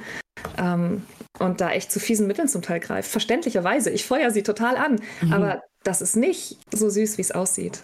Nee, gar nicht. ist ja mega Das keine schwierig zu vermarkten, Das sind finde ich. Shoujo-Titel, klassisch. Ja, die Tatsache, Ähm, dass es süß aussieht und fies ja. ist, ähm, macht diesen Reiz aus von diesen Titeln. Also, ähm, Aber wenn man jetzt tatsächlich gar keine Ahnung hätte und dann im Handel davor steht, kann es A, entweder du nimmst dich mit, weil du denkst, es ist was, was es nicht ist, oder du nimmst es mit, weil du denkst, es ist was, was es nicht ist. Also es birgt schon ganz leichte Gefahren der ja. Verwechslung oder so auf jeden Ja, Fall. Aber Aria startet mit einer Hinrichtung, Estelle startet mit einem Mord. Also ähm, Ja. da, da, gibt es viel, da gibt es viel zu entdecken, was über diese Rüschenkleider hinausgeht. Aber die Rüschenkleider haben eben ihren Reiz, also diese gesamte Ja, und die Ästhetik, Optik halt, genau. Ähm, weil die halt immer diese Dualität zwischen dem, was man oberflächlich sagen kann, was man in der Gesellschaft raus verraten kann, was man über seine eigene Situation erzählen kann. Und das, was man weiß, was passiert ist und die Intrigen, die vielleicht laufen am Hof oder eben ähm, herauszufinden, warum man umgebracht wurde und mit diesen, mit diesen Düsteren umzugehen und darüber nicht sprechen zu können, weil man das niemandem verraten kann, dass man irgendwie wiedergeboren wurde. Und also, Mhm. also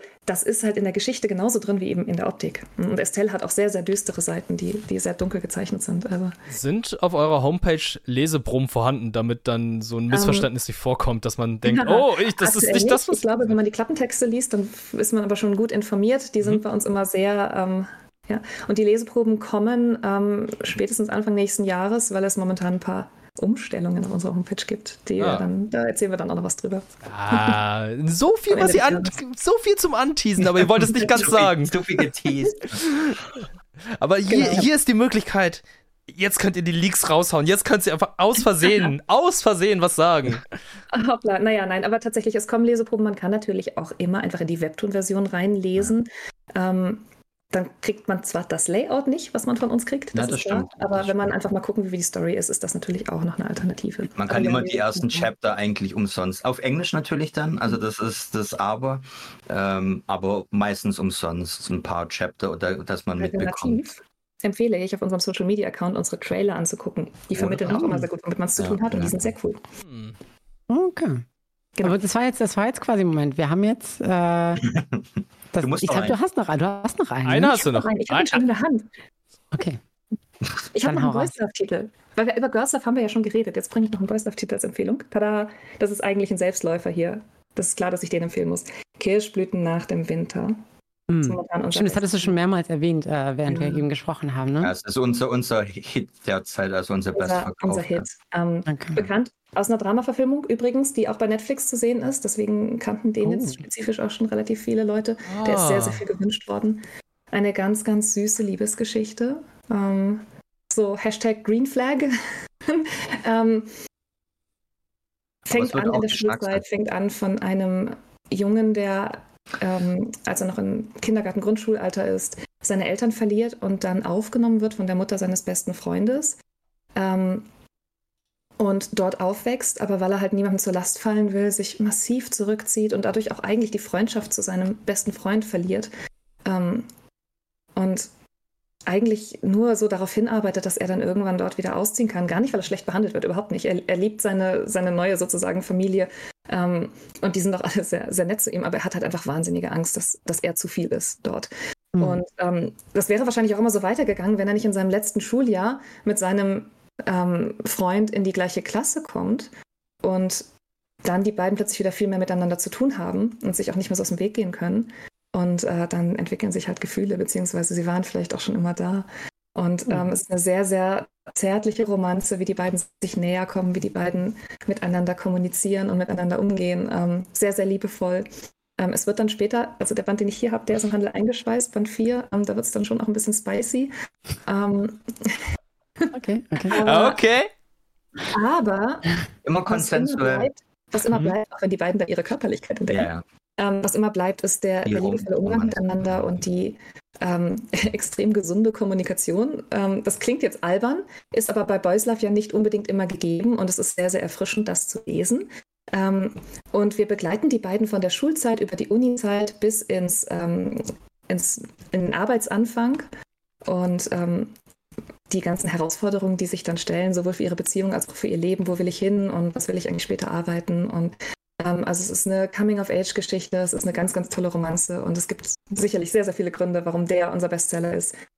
Das zuckersüße Artwork spielt sicherlich auch eine Rolle. Aber ich schlage den Band jetzt nicht auf, weil bei Band 4 muss ich ein bisschen aufpassen bei Twitch. Also, ja, ich, okay, gut so, gut so, gut so. Nicht, dass ich dann gleich Probleme bekomme und wir wollen das hier. Also für Podcast ist okay. Jetzt kann, äh, ja. Aber ja, genau, blättert, blättert, blättert mal rein. Es ist, es ist wirklich sehr, sehr, eine sehr, sehr schöne Geschichte. Ist ja eingeschweißt. Ja, Band 1 bis 3 sind nicht eingeschweißt, da kann man ganz hervorragend reinblättern ah. und ähm, dann sieht man auch das Artwork und ich meine, das Cover an sich zeigt es ja auch schon. Ja, okay. Wie wunderschön ja. das, ist, das ist. Aber das, das, ist interessant, dass du es gerade gesagt hast, ne? weil, weil bei Boys Love haben wir halt echt diese teilweise sehr dysfunktionalen Beziehungen. Da ist es, ähm, es ist mal schön, eine, eine Abwechslung zu haben, zu sagen, hey, wir haben einfach mal eine richtig schöne Feel-Good-Romanze. Also ich glaube, Green Flags. Der, der Hardstopper unter den, äh, ja. unter den Neptuns. Wollte ich, wollte ich gerade auch sagen, ja. Und ich finde, es hat alles seine, seine Daseinsberechtigung. Klar, ne? und es gibt auch einen Grund, warum alles gerne gelesen wird, aber das muss man bei dem hier halt betonen, wie herzenserwärmend das ist. Wie, wie so eine gute Fanfiction. Ja. Der liest sich so warm runter. Eine, eine heiße Schokolade im Winter. Ja, genau das. Und das braucht man eben auch. Mhm. Cool. Und jetzt empfehle ich euch noch alle anderen Titel. Nein, nein, nein, nein, nein. Aber guckt gerne alle auf unsere Homepage, wenn ihr den Podcast ja, hört und guckt euch das alles an, weil wir lieben unsere Titel alle, sind sehr überzeugt von jedem Einzelnen, den wir machen. Sonst wären wir nicht hier. Okay, ey, vielen lieben Dank. Das war ein sehr umfangreiches äh, Gespräch, Interview, Podcast mit euch zum Thema Webtoons, generell auch zu eurem Verlag Papertoons und äh, eurem Portfolio. Vielen lieben Dank an dieser Stelle. Ähm, wenn ihr Papertoons gerne unterstützen wollt, dann einfach in den Buchhandel gehen. Schaut euch mal die Sachen an und vielleicht ist die eine oder andere Ausgabe dabei, die euch vielleicht anspricht. Also groß, sehr umfangreich und wenn ihr mehr andere Genres noch haben wollt oder wenn ihr, wie soll ich sagen, noch mehr haben wollt, dann müsst ihr die natürlich auf eine gewisse Art und Weise auch unterstützen. Dann kann es dann vielleicht auch sein, dass irgendwann mal ein Sport Webtoon dabei mhm. ist oder auch so mehr Action dabei ist. Ne? Aber im Moment. Wir nehmen auch äh, immer gerne Wünsche entgegen. Also man kann uns E-Mails schreiben oder bei Social Media und dann gucken wir uns das durchaus auch an. Genau, also schaut gerne auf deren sozialen Kanälen dann auch noch vorbei für Trailer und so, damit ihr dann wisst, was ihr dann ungefähr bekommen könnt. Und vielleicht auch nächstes Jahr dann mal auf die Homepage gucken, wenn es da die Leseproben gibt. Und ansonsten äh, danke euch, danke dir, Julina, dass du dir Zeit genommen hast, um mit mir, mit äh, Lea und Michael über äh, Webtoons zu sprechen. Das hat mir sehr viel Spaß gemacht und ich wünsche euch natürlich alles Beste, damit äh, Papertoons weiterhin dann auch als etablierte Webtoon-Marke hier in Deutschland in den Regalen unterwegs ist. Danke, danke euch allen Zuhörern wie Viet und Julina. Ähm, danke fürs Einladen. War cool. Und hoffentlich bis bald mal wieder. Ja, bis bald mal wieder. Vielleicht genau. machen wir ein Update. Ein Update-Talk. Ja, sehr schön. cool. Wir sind dabei. Wir sind dabei. Alles klar. Dann habt noch einen schönen Abend und äh, bis bald. Ciao. Ciao. Ciao.